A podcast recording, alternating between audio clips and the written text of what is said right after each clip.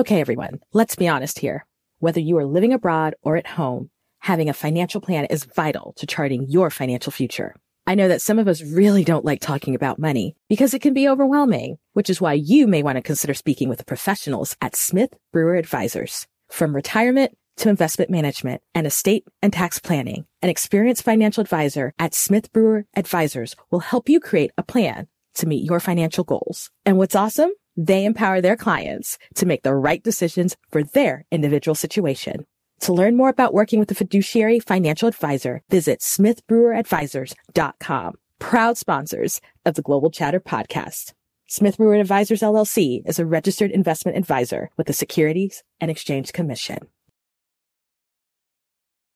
I will say that I knew very little about the stories and experiences of overseas athletes until fairly recently. If you listen to the show a couple episodes back, you'll know that I did an interview with Jory Davis, who shared her story of becoming a professional basketball player overseas. Honestly, it was an eye opener for me because I will readily admit I didn't even know how one even got started. But one thing that I can say is her episode highlighted just how much it takes for an athlete to move abroad just so that they can continue playing in the sport that they love at the highest levels. The patience, the trials, the steadfastness, it's all in the mix. And those components that were prominent in Jory's story are the same in Chris Squires. Just like Jory, Chris is a former athlete from Indiana University who in his case played baseball. After spending time in the minor and independent leagues, a chance opportunity led to him relocating to Austria at the edge of the Eastern Alps, where he is currently based today. It's also where Chris is expanding the platform he founded, Luvet Lifestyle, which is both a contemporary fashion blog and brand. In this episode, Chris walks us through the journey he's been through in order to build both his baseball career and his growing fashion one. He describes the perseverance of pursuing both pathways and how living in Austria has given him the opportunity to stay tethered to both. He also underscores the importance of having a plan for what comes next when life can change at any minute. Life is rarely a straight path, but as you'll soon hear, it doesn't mean you can't get to where you're intending to go. Welcome to the Global Chatter.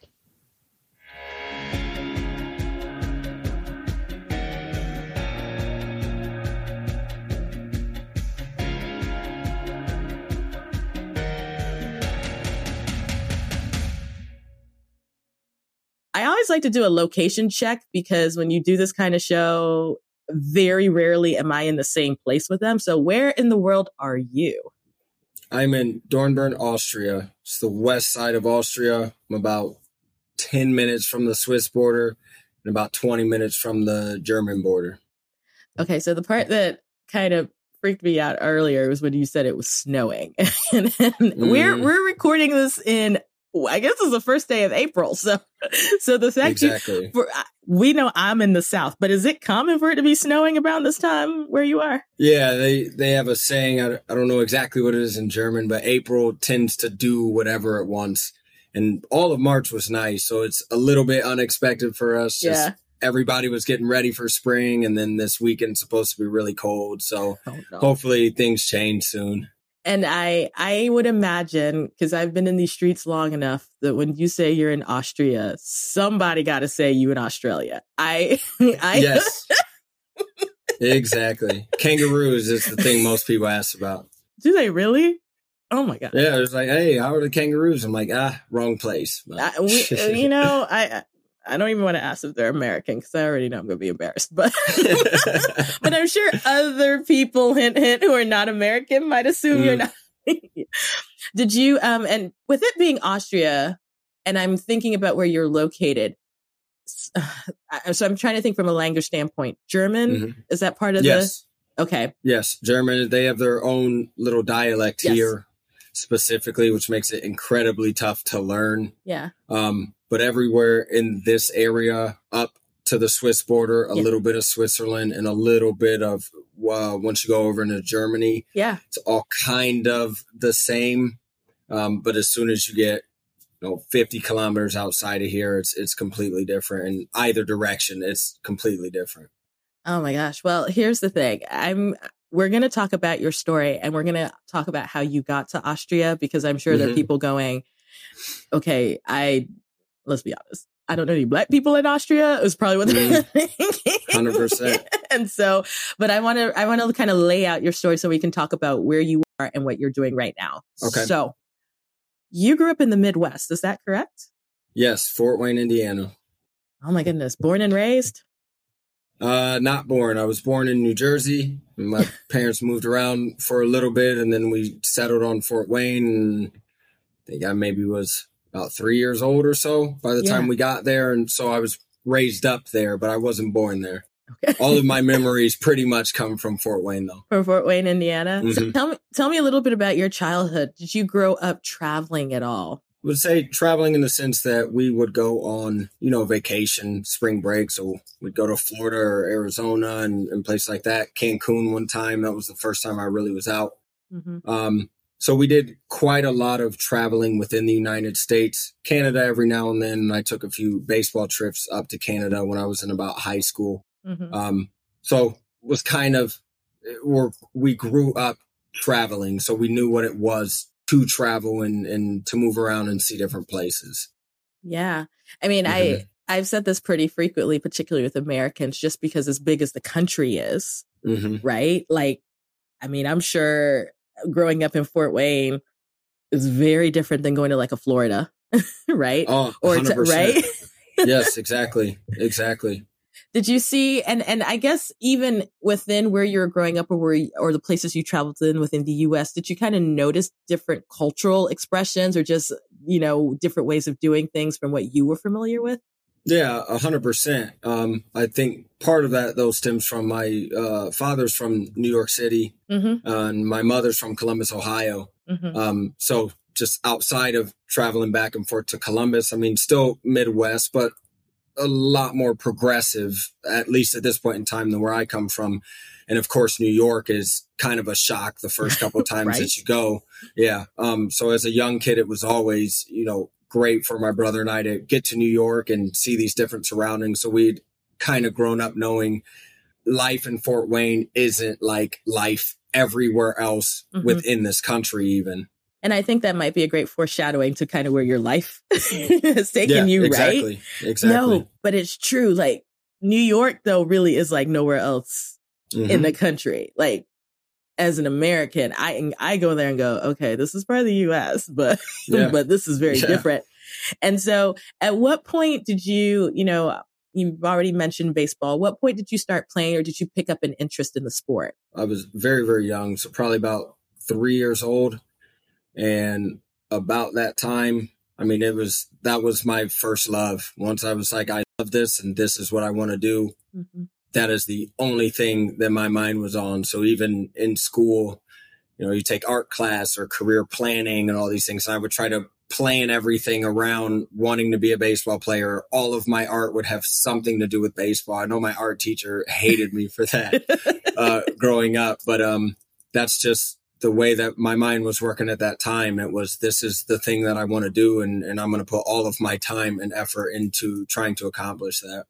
Now, from your family standpoint, did you grow up in an athletic family or was this just sort of like you were the outlier who had this sport and this talent?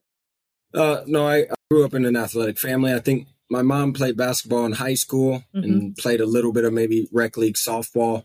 Um, my dad did a lot more though. I think he, uh, especially growing up in New York, he played lacrosse. Mm-hmm. Uh, he played basketball. They were always going to the park and and doing whatever they were doing out there uh, athletically. Mm-hmm.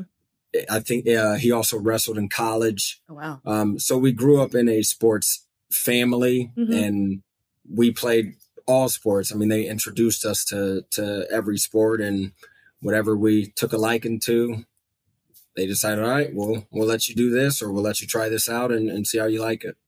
So I would imagine as as a young kid with this background in the sport, mm-hmm. you did get to travel because of that sport, right? Yeah, a hundred percent. Um, even still relating to my dad, my dad's very into martial arts. So um, from a very young age, you know, he might go to a tournament. We would travel with him to mm-hmm. to go to that tournament, and then um, once it turned into, or once we started playing baseball, and I say we because my brother and I both played baseball. Um, once we started playing on different travel teams, we'd at least travel around the area or a little bit outside. So, you know, Michigan, Illinois, Ohio, those places that were very close to us. Um, we started traveling there, you know, on weekends for tournaments during the summer. And, and that's really where, if you're going to do something and you have to travel to do it, you're yeah. just, you just get right into it. Yeah. Did you, I mean, you talked about this as being a, as a young kid and, and knowing, you know, you try to plan things around baseball. Mm-hmm. Did you, I guess, with all seriousness, have an awareness that, you know, thinking about high school, thinking about college, thinking about post college, mm-hmm. it would have something to do with baseball? Was that kind of where your mind was that this is the sport that I really want to go all yeah, in? 100%. Um, I know, especially by the time I got to high school, mm-hmm. um, we did our recruiting a little bit differently. I just decided that, you know, these are the colleges that I want to go to. Um, let's go to their camps, show them what I can do, tell them that I'm interested in their school. And of course, I wanted to go to a, uh, a school that was also great academically. So with Notre Dame being around me and yeah. Michigan, yeah, you know, we would go to these places, yeah. say, Hey, this is what I want to do. This is how I'm kind of building my life. And I also want the opportunity to play professionally. Yeah. Uh, so we just made a list of all the schools that would give me, or I'd have a great time academically. I'd be able to develop as a baseball player and continue um, on my career the way that I wanted. I knew I wanted to start a business at some point in time. Both of my parents are entrepreneurs. And so wow. the way that I really looked at life at that point in time was you know, I want to play baseball. Okay, what's your plan B? Okay, go to a good school, get a great education in business. Yeah. And then when baseball is done, okay, I at least have the skills to be inserted into any role that I want to at any company, um, or I can start my own company. Don't know what it is yet, or at that time, I didn't know exactly what it was, but I just wanted to arm myself with that knowledge and those skills where that was my plan B and, and I'd be able to, to execute that as I saw fit. Okay, can I say that the educator in me is so happy that you said all of that because I said this yeah. to Jory, um, and and I'll say this to you because both of you are athletes and have been athletes. Mm-hmm. You know, specifically in the space that I worked in for a long time, which I was telling you was with black and brown kids. Mm-hmm. And when you're helping students think about college and they potentially have an athletic ability, right? Mm-hmm. Or perceive, because that's the other thing. I will yeah, just say. Exactly. So often I would have this conversation about what is your plan, you know, with your sport or without it. Yes. And and now I recognize, you know, Joy with basketball, you with baseball, a little bit different, still the same though. Mm-hmm. Where, you know, particularly I'm dealing with students who are looking at football. Yep. you know, mm-hmm. if we're looking mm-hmm. at male students. Yeah, 100%. and it was just this. You, I mean, I think you know where I'm going. It's and it's immediately okay. I'm going to get to insert whatever D1, you know, and I, you know, I'm a D1 kid. I'm, you know, ACC mm-hmm. country, not Big Ten, but you know, it's okay. we can't all be ACC. Uh, but, but do you know what I mean? That like, hurts me. I know. I, yeah, it's supposed to, you know, the funny thing is, complete sidebar. I have visited some of those schools out there and they are what, like I've been out to Michigan, for example, mm-hmm. wonderful campus. I mean, there is good or bad, a wonderful sports culture that is very embracing out yes, there. And I can definitely much. see why, especially if, you, especially if you're a kid from there, Mm-hmm. Those those are the schools you're going to aspire to go to. Not that there aren't great other schools, but yeah, hundred yeah, you know, but if, yeah, if you if you want to be at some of these powerhouses, I think they're great education wise. But it was funny the number of kids I would talk to, and especially to be very honest, mostly black males. Mm-hmm. And and there's this idea of okay, I'm just going to play the sport, right? Like I'm good enough to play, play the sport, and then I'm going to be the next I mean, I can date myself, but it could be anybody. It could be, well, no, that'd be too far back. But like Mike Vick, Reggie Bush, yeah, whatever, whomever, 100%. right? Just just because you know who they are. Some people like who they? Yeah. yeah. Um, but the thing that was very disheartening sometimes is that I'd have to say, number one, it's very competitive, right? It is competitive yes. to be. I would imagine you you know you have a list, but it is mm-hmm. competitive mm-hmm. if it is a especially well known program in that 100%. discipline And it is also just competitive from the standpoint of even once you get past that, if you're looking at the higher levels. And so I'm curious with that list that you, you made a very curated college list in terms of where you were going to go. Is that correct? Yeah, very much so. We had about, I'm going to say maybe five schools that I knew were great at baseball, would give me a great education, and I'd be able to kind of do what I wanted to after that. So I, I know uh, Stanford was the school I loved growing up because they always were in the College World Series. Yeah. The coach at Vanderbilt now, Tim Corbin, um, actually played baseball with my god, one of my, or I think my god uncle. Yeah. And they played at Ohio Wesleyan together. So Vanderbilt was definitely of interest. Of course, the Ivy Leagues in the Northeast. I have family that lives in the Northeast. Yeah. So those were schools that were also, you know, in consideration. And we just sat down and, and plotted out, you know, where I should back up a little bit, you know, the way that my brother and I grew up was, you know, my parents always told us if you have a great education, you can always do what you want to do. And so it was really not so much that it was always education first. Yeah. But there was a, if our grades were not right, then we could not play. Mm. And so there was this strong emphasis on education needs to be at the forefront of what you want to do outside of sport. And so that is just the funnel that we decided to look at our sports careers within was, oh. okay, what are these schools that can offer me both of the things that are going to help me move forward in life in the way that I want to? And so that's what we sat down, came up with as a family, and then we set out on a path to to to try to do that and make it happen. So, where did you ultimately end up going for college? I ended up going to Indiana. I ended up being a direct admit into the business school, which always helps. I wanted right. to study and make business. life a little bit easier for everyone. Yeah, exactly. And it was the funny thing was it, it was actually the last school I wanted to go to because they didn't have a great baseball program at the time. Hmm. Now, I believe in God. I hope some of the other people that listen believe in God as well. And, you know, it, it really was, um, God really created this situation that was really optimal for me because I didn't want to go to Indiana because the baseball was bad. Well, the coach had just transferred from Miami of Ohio, mm-hmm. um, which had a winning program. And you know, he wanted me to be in his first class of guys to try to turn this ship around, which he ended up doing. He coaches at Arizona State now. so he was very successful. Yeah. Um, in achieving what he wanted to at Indiana. And because I had already gotten into the business school, and so I was like, okay, I can study business. This guy really wants me to be a part of his program because, especially for athletics, you want to go somewhere where one, you're going to play, mm-hmm. and two, you know, the coach actually has a vested interest in you. And late in my recruiting uh, is when that opportunity really came about, and you know, I couldn't thank God more for for how everything ended up shaking out. And I want to put at that point, I want to put a pause on. We we've gotten you to college, but I want to put a pause on that because I believe uh, this is the best way I can describe it. There's a parallel story because you have talked mm-hmm. about business, right? Mm-hmm. And so I, I, think it's important for our audience to understand. Okay, why is he like swirling around business? And that, obviously, you mentioned your parents were entrepreneurs, mm-hmm. right? Was that yes.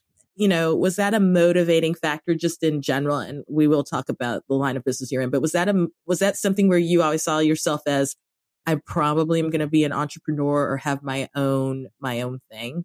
Yeah, a hundred percent. I mean, considering that's one how I grew up. You know, I saw my mom write a business plan from scratch. Wow. You know, and and get funding and investing. She's in home health care. Yeah. Her business has been around 25 years plus.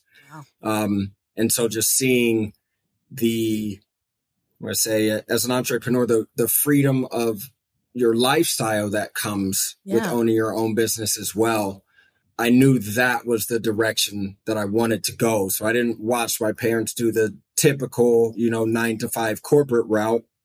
It yeah. was, you know, we built this from scratch and now this is thriving. And then my dad's a software engineer and, and he actually was going to Indianapolis for a while, had some clients down there building his business. And, and for me, at least, I was just like, this is great. I mean, my parents come to pretty much every one of my baseball games. It's always a parent there, or one's yeah. with me, one's with my brother. Yeah. And so we just saw how that lifestyle of having your own business, being able to do what you want to do when you want to do it, that freedom that that owning something yourself or, or that comes with owning something yourself. That was something that I knew, you know, I as I told you before, I didn't know what type of business I necessarily wanted to go into. I just knew I just want to learn about business and I'll figure out between baseball and all my other interests, you know, do what you do and money comes. And I still yeah. try to live a little bit by that mantra and because I'm still not there yet, but right. that's the way that we grew up and, and that's the way that I, I still continue to to see life. Yeah. No, I mean it's really wild. When I hear you speak, I'm thinking to myself, in some ways it sounds unconventional, but in other ways, I'm thinking to myself, well, you know what? He had parents who are entrepreneurs, and he mm-hmm. and he mm-hmm. has this talent. that person's probably not going to go into a nine to five. to yeah, be honest, I don't exactly. think you were. I don't think you were set up for a nine to five typical ex- experience. Would you yes. agree? Oh, wholeheartedly agree. Yeah. so, so you know, I was uh when I was doing research for this, I was very intrigued because I think you had mentioned um on the Unguarded podcast about how where your interest in fashion started. And mm-hmm. and and part of it started, I think, with your family, but then just how you built that. And so, mm-hmm. you talk a little bit about, um, especially from a young age, where mm-hmm. you start to be very cognizant about fashion. Because I, especially, I'm especially interested about this, thinking about you as a young male, because the teenage mm-hmm. boys I knew did not care. yeah, when, exactly. I mean, not to the extent that you cared. Like they cared about, mm-hmm. okay, maybe these Jordans or whatever, but not. Yeah, exactly. Yeah. So my grandmother and my great aunt actually had their own little boutique in Manhattan. It was called House of Squires. And what they would do is they would go out to the shops. You know, they they had their clients. They would buy things they thought their clients liked, and then they'd have these little you know, parties at their house and people yeah. would try things on and everything. And so I, I never got to, to fully see exactly what they did. But when we would go to New York, I remember, you know, us going into the basement and they have all these racks of clothes and we're like, okay, what's going on here? You know, so my dad had always mentioned, you know, that kind of was their thing. And, you know, when we go out of the house, you know, they were very big on, we will always be put together you know, no matter what, no matter what the style is or the trend, there's some classic ways or some timeless ways you can always mm-hmm. put yourself together. So we started learning that stuff as we were growing up. And of course, I mean, especially in high school, yeah, you're going to try to fit in with the crowd a little bit. But I think, um, and I think I mentioned this with Jory as well, is once I went from public school to private school, where private school we had a uniform. Yeah. And so that's kind of where my sense of style really came together, which was okay, here's, you know, all this, this urban wear that we're wearing really in public school. Now, how do I still keep my personality in also wearing this uniform over here? Yeah. And then that really was the start of a journey that I had no clue would end up, you know, where it's at today. But, but that really was the start of the journey because I knew I thought about it a, a little bit differently than just, oh, let me just throw this on and throw this on. It was, oh, it needs to look well.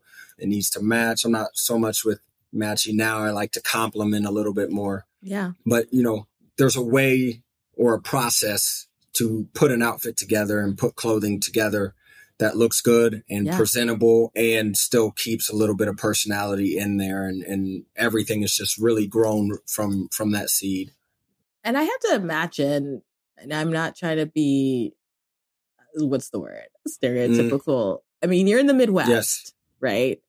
We know, I, I, mean, at this point, we know that when we look at fashion epicenters in the country, we are looking coastal, yes. right? Mm-hmm. Good or bad, we ones that we look coastal. And so I'm trying to imagine being, you know, a young person, particularly a teenage male, particularly being a black teenage mm-hmm. male, and having maybe a little bit of a different sense of mm-hmm. fashion expertise and knowledge than maybe your peers who, you know, because we're all trying to fit yeah, in, right? 100%. So that's not the time we're trying to go the other way. Did you get in a little bit of pushback or any kind of just I don't want to say resistance because you're just being mm-hmm. you, but were there were there folks where they were just like, yeah, man, I don't know about all this. uh, I know? wouldn't say too much. Uh, granted, it, it it really took a while for everything to kind of come to fruition. But what I can comment on that is I, I think we had talked about traveling with baseball earlier And, you know, going to, when I went to Canada, I was with a team from Chicago. So it was a little bit different yeah. than you know, what people were doing in Fort Wayne. And when I went out to Stanford's camp, you know, I met a lot of kids from California and their style was completely different. So I got to right. see how all these different people dressed and took a little bit from each of what they were doing to say, oh, you know, let me try this and let me try this. And, you know, it also helped me not to be afraid to be myself because yeah. I knew, okay, if I wear, you know, this hat with the super flat brim, all the guys I know from Cali, they're all with this. So it doesn't matter if the people in Fort Wayne are or not. I know my my guys out in Cali, we're all with this, you know. So yeah, you got to see a little bit of that diversity and at the same time kind of shore up your own uniqueness because you knew wherever you were you were just pulling little pieces so there'd be someone out there that likes some aspect of it yeah. you know or uh, or of the outfit that you created yeah. and and that's where everything really just started going full throttle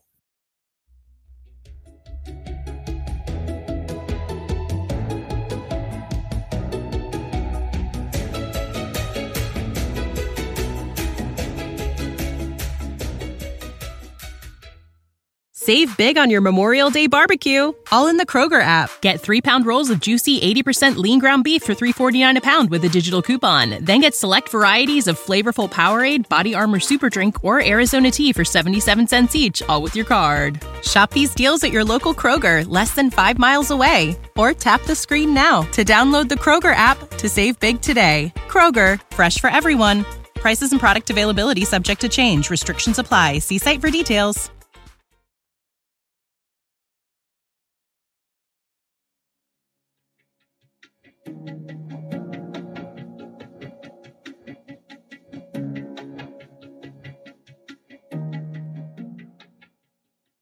All right, so I want to pick up the story. You know, typically, and I, you are pretty much, I think, in line with this. When someone plays a sport in college, many people have the hopes or at least the intentions of at least trying at the professional level. So making, you know, taking it to the next level. So when you were ready to leave college, what was your plan and where, where did you end up landing? Well, the, the first plan was to get drafted my junior year, which did not happen because junior years where you can at least make a little bit of money. I at least knew because I tried to leave afterwards because I didn't get drafted, which was very upsetting for me because I, I thought that was something that was going to happen. But the feedback I just kept hearing was, you know, we'll get you next year. We'll get you next year. We'll get you next year. So I said, all right, you know, let me settle in for this last year. I know something will happen. Um, and I ended up getting drafted by the Marlins very late. So senior sign and got drafted, went down to Jupiter, um, started playing and just trying to figure out, okay, how do I get better? How can I compete at this level? And, you know, that I started traveling again. That took me out to, I had a pitching coach out in California.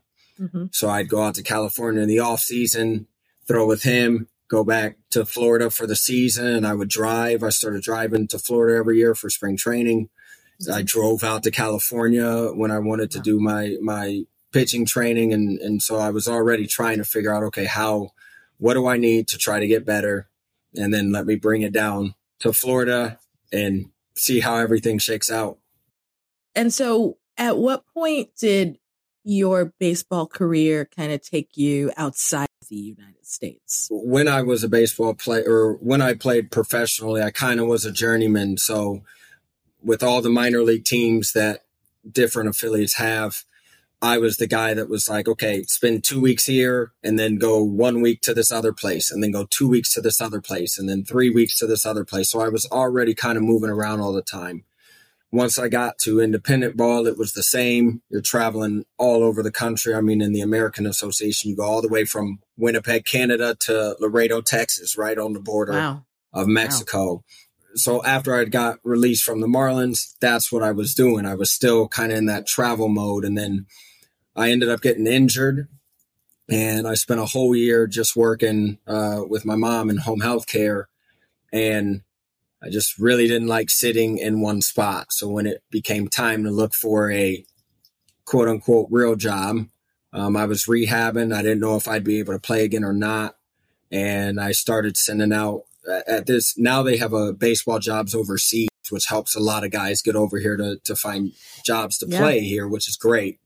They didn't have that when I was there, so I was going to random league websites and just trying to email people like, "Hey, I'd love to play overseas." I I didn't feel that I was done playing yet. Yeah. And so I, w- I wanted to, or at that point in time in my career, I said, okay, I'm probably not going back to affiliated ball, but I still want to play. So let me see if I can even find an opportunity to go overseas because independent ball is a grind. And then it just so happened, Lord intervenes again. It's actually watching church, or church broadcast on YouTube, and I was Mhm. at home watching YouTube broadcast. Email came through.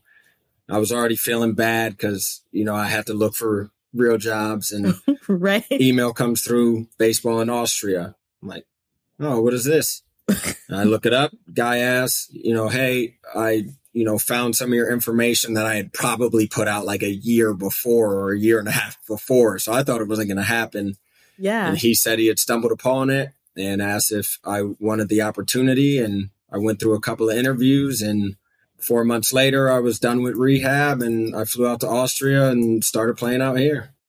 Oh my goodness. Okay. So for your career, as far as being an overseas athlete, has it been predominantly or only in Austria? Uh, for me, yes. Uh, but that's just kind of the way the, the club that's here kind of structured everything. So when I first came over here, I just was a player. So I just was a foreign player. And over the years, when the year was over, they said, Hey, would you like to do, you know, some more youth training? Would you like to maybe coach one of the youth teams and we'll help you get a German class so you can improve your German? And said, you know what? I actually like that prospect. So, you know, I'll try that. And then the next year it was, Hey, you want to take on more youth teams and we'll get you another class and, you know, you can continue learning and, and moving up here. And so now it's to the point where I don't even really get paid to play anymore. I just kind of play for fun. and my job is really coaching and, and helping develop the youth. So what I was doing here really evolved over time and, and that was very unexpected. Right. I never thought at any point in time in my life I would ever even have the need to try to learn German. Um, so, so the fact that we're even here today is is still, you know, I'm just very grateful that that you know these opportunities have have come up and I've been able to take advantage of them when they have. I mean, did you even think you would see yourself as a coach? Was coaching even on your radar? Not really, and especially not kids. Not kids in German. but I right. but I think what ended up happening is those two things kind of came together. So it was learn German, okay, and I'm coaching kids. So let me try to take the things I'm learning in German, let me use that with the kids, and then Yeah. I'm kind of growing in two areas at the same time. I'm learning a different language, which I, I didn't know that I would do. And I really need to try to become more proficient at it so I can communicate Yeah. with these kids and help them as best as I possibly can. So it was these two different avenues of, of self growth that I actually could throw myself into. It wasn't just learning German as a hobby. It was learning Yes. it to actually be able to apply it Yes. and to, you know, begin coaching kids and communicating with, cause that's something I never saw myself doing. So to then be thrown into this thing, okay, now I have all these 10 year olds and 12 year olds and 14, 15 year olds. Okay. How can I communicate with them better? And, and what do I learn about myself on this process? So it was interesting to kind of see that split, let alone the business is also in between there. So Yeah. it just became this life growth type situation that I wanted to be a part of and, and really throw myself into. Okay, so you said something that's super important, and I think it's true. It's one thing to learn a, a language for a hobby because I'm I'm Mhm. actually going through this right now, working on. I guess I'll claim it a third language, but but but there's a specific purpose to it, and you're right because it, there's one thing to learn German and figure out where the bathroom is. It's Yes. another thing to actually be che- teaching and training someone in a technical skill Yes.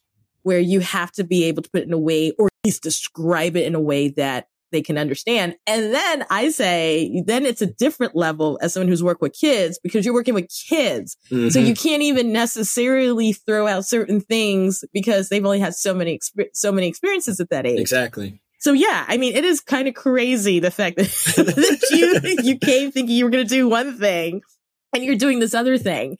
And so, you know, I, I'm interested, you know, at this point, you're a black dude from the States, right? Like, mm-hmm are you on are you in a or were you in an organization that was multicultural diverse or was it pretty much homogenous and you you know you're you're the difference in it like what was it from a cultural standpoint for you uh very homogenous i'll tell you that for sure austria is very interesting in general especially this specific area yeah. uh, that we're in there's a lot of turkish people that are here as well there's the refugee community also, and then there's the Austrians. But with our specific organization, uh, as in baseball Austria, you can always have foreigners come over, or you have a certain allotment of foreigners that you could have come over.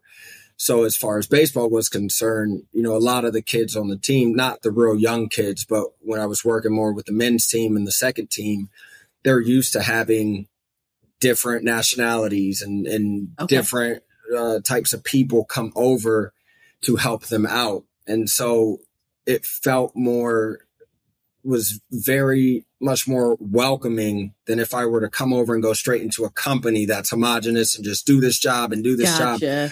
They're way, they were way more welcoming of, Hey, let's bring these foreigners over and they're just going to help us learn baseball. And they were used to that situation. So it made it gotcha. much more comfortable to, to step in and, and hit the ground running.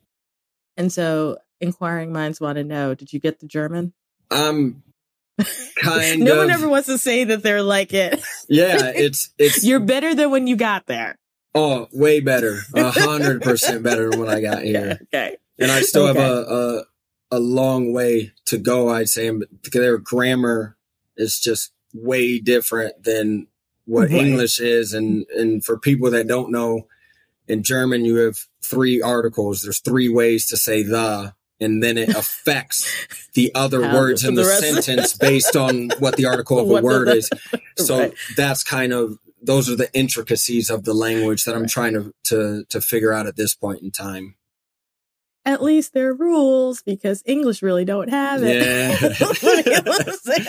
I mean, there are rules, but I'm always sympathetic to people who come from other languages because at least th- there's like, oh, this is what we do. And I could not explain why yeah. we do what we do for why we do it. yeah, exactly. right? Even teaching English is the same as well, why is it like right. this? I'm like, actually don't know, don't know what we to tell you. yeah, this and is just also, the way you should say it. And we're Americans, so don't ask us what the Brits do. exactly. And they teach a lot of British English in school, which right. is interesting too. Yeah. right. And we're like, I don't know why they, why is it spelled that way? I have no idea. This mm. is how we spell it though.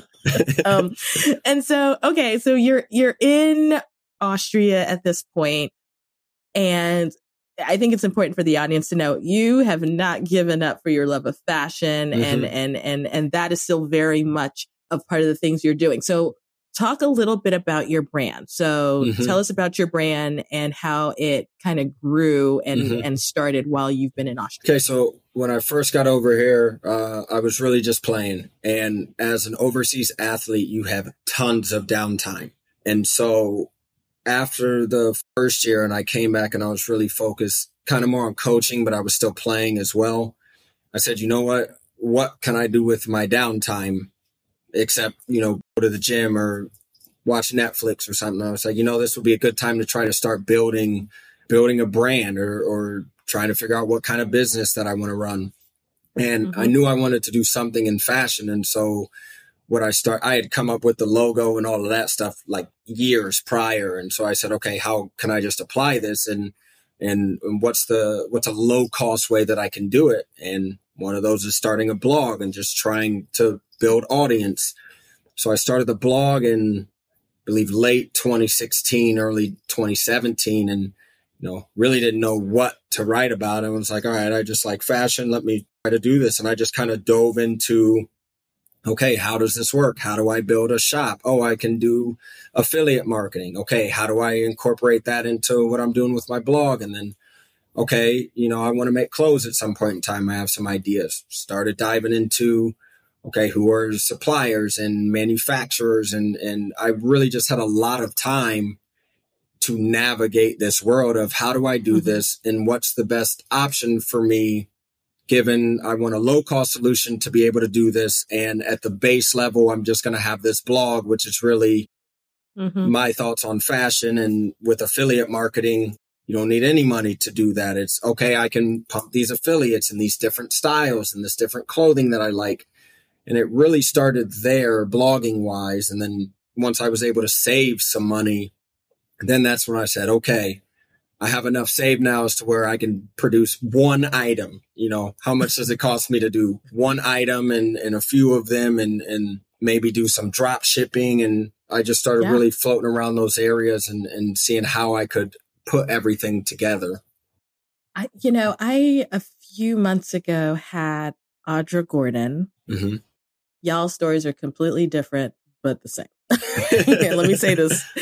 So she is originally from the Caribbean, grew up in New York. Mm-hmm. Similar story in the sense that growing up seeing grandmothers and aunties fashion. Mm-hmm. And she went into finance and investment banking. So she mm-hmm. did not even go into the fashion. Long story short, though, she never lost it, moved to Hong Kong, which is where she mm-hmm. is right now and was also building up a brand. And, and we talked similar, like with, like I am with you about what it was like she, because she, she was on her own building mm-hmm. this thing up. And then this is all happening during COVID. So, you know, yeah, you get, exactly. you get, you know what I mean? You get, you get momentum and then, oh, once in a generation pandemic hits. Exactly. Exactly. and then what happens? And so I'm curious for you, like, you know, you started with an idea or you had the idea, but mm-hmm. you put it out in the universe because the idea was there. Mm-hmm. You started with something in 2016, 2017. Mm-hmm. Did the pandemic like have any impact to some of the stuff that you were doing? I know you were trying to build brand identity and whatnot, but did that impact some of the work that you were doing? Not so much actually. And, and you know, I, I, want to be mindful of, of some of the other situations, you know, that people went through because I, I can't imagine, you know, going yeah. through that or, or, having the rug kind of pulled out from under you. In my situation, you know, it, it really just became, you know, okay, we can't meet in person to do practice. Okay. So I started making little videos for the kids and that's how I was passing the time there. I also started working at the, um, they have like sports schools mm-hmm. overseas. Mm-hmm. If, if people don't know that. And I started working at that as a baseball instructor. So I took the time to really write out, you know, my philosophy and my plan for how I wanted to move kids through, you know, mm-hmm. my training program at the school.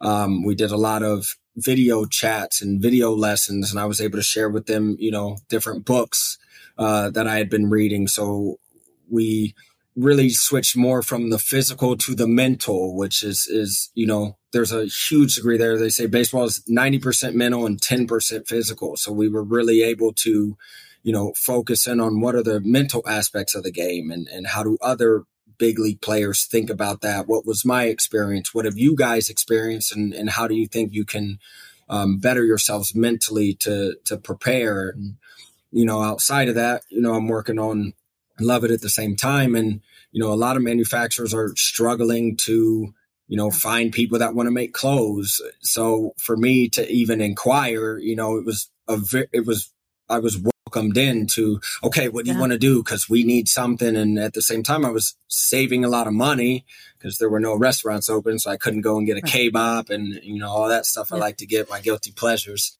So it was a very interesting time is, is in terms of research and development and how to pivot more, you know, from the mental side um, at, at, least baseball wise, or even, you know, taking up meditation and things like that, then those were things in my personal life that were happening that I could yeah. then share with my kids as well, um, apply to everything that I was really doing at that time. So it, it was a, an interesting time, but it was a very productive time for me to, to really sit down and think strategically about, okay, this is reevaluate what are my goals, where do I want to go, and are there any changes that I need to make, especially in terms of messaging. That's been really my biggest problem. How can I change this or or or manipulate it in a way that's going to work better or be more efficient uh, moving forward? And I think that that leads me to the, my kind of my next question. Mm-hmm. So if if someone were to hear about Luvet, what would you want them to know about this brand? Like, what would you want them to understand that you do or take away? I want them to understand the takeaways. I, I want to encourage and inspire people to design a life that they love, which mm-hmm. is essentially what I have been doing. And so it's to really tell people that your dreams are possible you just have to set the goals. You have to plan. You have to see it and try to bring it to fruition. But it is possible to do it. And you don't need a lot of money to do that. I mean, baseball players, unless you play in the big leagues, you do not make money playing baseball. Mm-hmm. So you have to be very mindful about, you know, where your spending is, how much things cost and, and, it allows you to really look at the fundamentals of one business you know how can you put something together you know, with a, within a budget and make it work. You know, so that was was one of the big things that you know I saw kind of coming out of this, and and just overall where really looking at how in your life if just love your life. There's a lot of things about life to love. So start looking at the little details about it and figure out how you can love every aspect of your life from your relationships to to your work to your hobbies. Just go all in. Be mm-hmm. yourself. Mm-hmm. be unique. And it, you have the power to create the life that you love. So do it. Just don't be a slave to what society says that you should do. I know that's a much longer explanation than that I really should give. It should it's, be more simple not, than that it's not the longest I've received. totally I'm still working I mean, on it. I mean, and no, because I, and I know I ask these questions, but it's interesting to build the brand in real time, right? Mm. Because I say this, I, and I'm very transparent with the black expat and and the, some of the stuff I've done. I've had to, you know, in real time, I'm like, yeah, what are we about? What are mm-hmm. we trying to do? And especially in the early part of the story, right? Because, you know, what's ironic is that two years from now, I could ask you the same question and it may look different because of what you've learned. Yes, right. Exactly. And so exactly. that's why I understand. No, there's no such thing as too long a response because we're we're all evolving and pivoting, mm. especially when we're building something. I mean, I you know I went through the site and I was looking at some of the content and I was like, okay, there's definitely a very specific point of view that I think that you are, you are trying to convey. Mm-hmm. And, and I, I, I, was trying to think of what are the adjectives that I would use because yeah, exactly. Like, I was like, you know, I was thinking purposeful, clean, a very clear aesthetic, uh, I hope these I hope these are right by the way because uh, if they're not if they're not you're like they're helping me. That's are they are they really? I'm about to start taking notes. I mean, I'm also a really good business strategist, so, so we could talk up here. All right, all right. I got people who can help with that, but but yeah, I mean, but I it looks like to me you are taking a mix of what you've learned, your experiences growing up in in in, in Indiana. Mm-hmm how you sort of see fashion and how you sort of see lifestyle because mm-hmm. I, I really think that when I look at your brand, it is a lifestyle brand. Mm-hmm. Right. When yes, we look at the, the, descriptions, right. And, and what it is doing, it's pulling from all these different pieces of your life, right? So whether you've been an athlete, whether you're a scholar, whether mm-hmm. you're an entrepreneur, whether you're someone who's been overseas, whether you're a teacher and a trainer, like, is that, that's what I, I do actually see that. And I think what's very interesting and why I like having folks like you on is that it's interesting to watch someone build a brand outside of their home country. Yes. Cause I would imagine it's a little bit different. Yeah, definitely. right. Mm-hmm. Right. And, and, and you've had to incorporate kind of what's going on in your real world, if you mm-hmm. will, not just in your imagined world. And it's like, yeah, I'm also in a different cultural context and how much that impacts your, your work. Yes. So I guess my question for you, uh, you know, as we kind of round up is you're, you're very early in where you are mm-hmm. with it. Where do you sort of see yourself in the next couple of years? And this is, this is both with your brand with Luvet, but mm-hmm. also I mean, you're in Austria. Is this like a home base? You know, I, I Mhm. always have to say this. Is like a home base for you?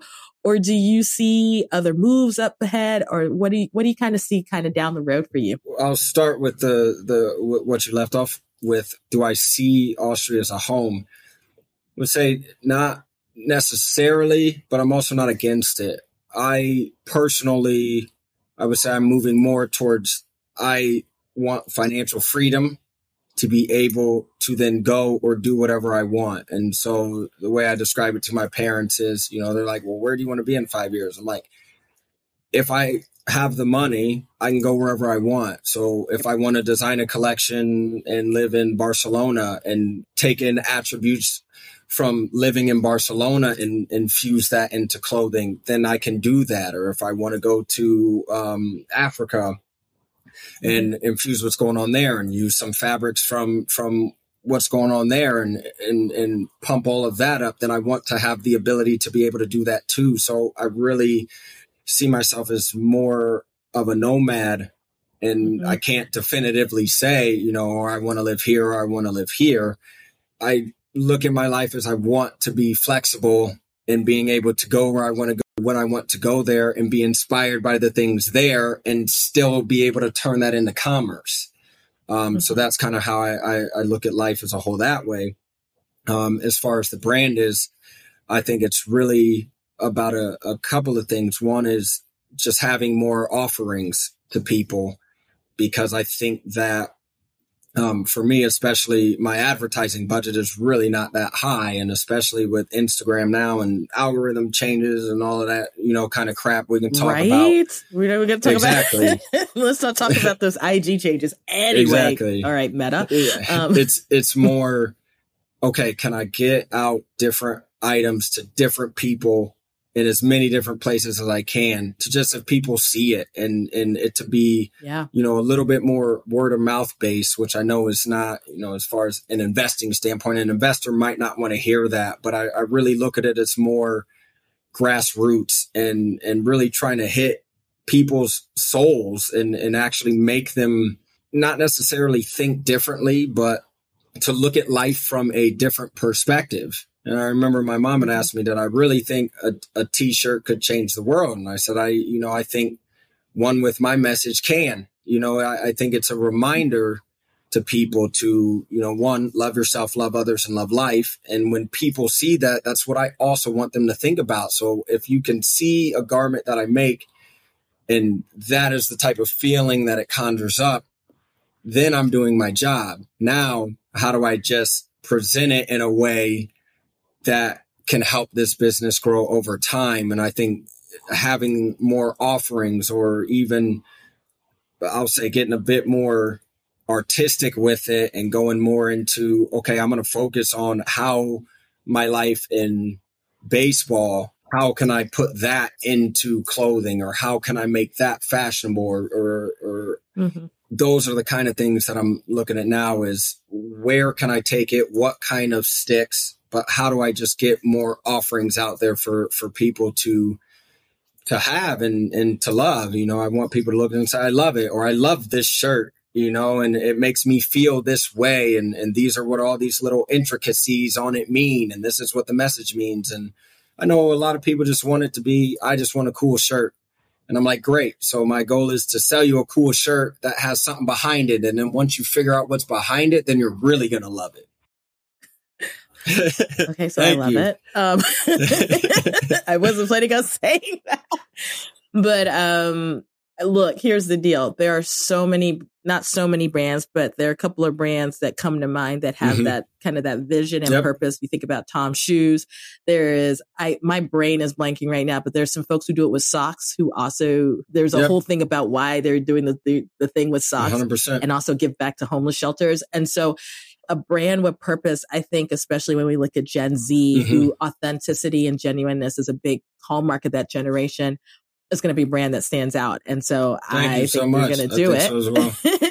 when you when you when you vine when you get into your space of zen, I think you're absolutely going to do it in your zone of genius. And so, oh my gosh, Chris, thank you for spending some time with me. I'm gonna I keep saying this morning. I know it's afternoon where you are, fine. so I'm gonna say today because some people listen to this in the middle of the night, be like, it's actually, you know, 10 p.m. where I'm at. so one thing I do with every guest is to make mm-hmm. sure that they know where to find you.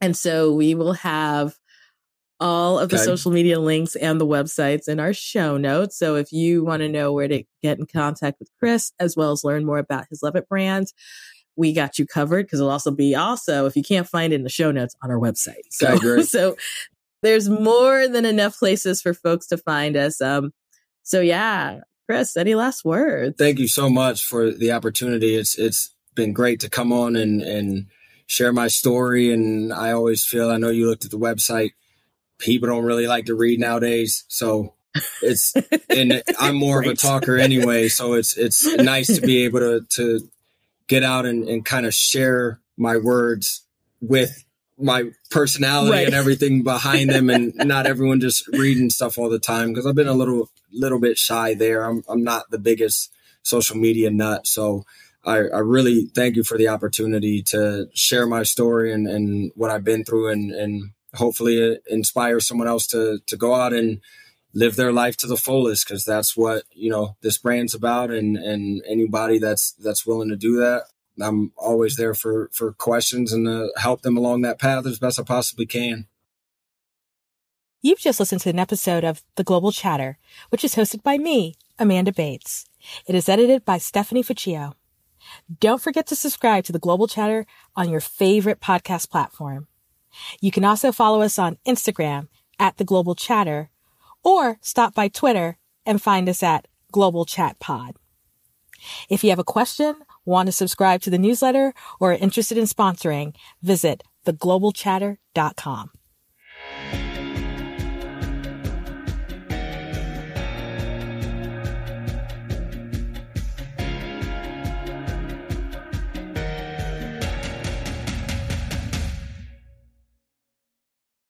Save big on your Memorial Day barbecue, all in the Kroger app. Get three pound rolls of juicy 80% lean ground beef for $3.49 a pound with a digital coupon. Then get select varieties of flavorful Powerade, Body Armor Super Drink, or Arizona tea for 77 cents each, all with your card. Shop these deals at your local Kroger, less than five miles away. Or tap the screen now to download the Kroger app to save big today. Kroger, fresh for everyone.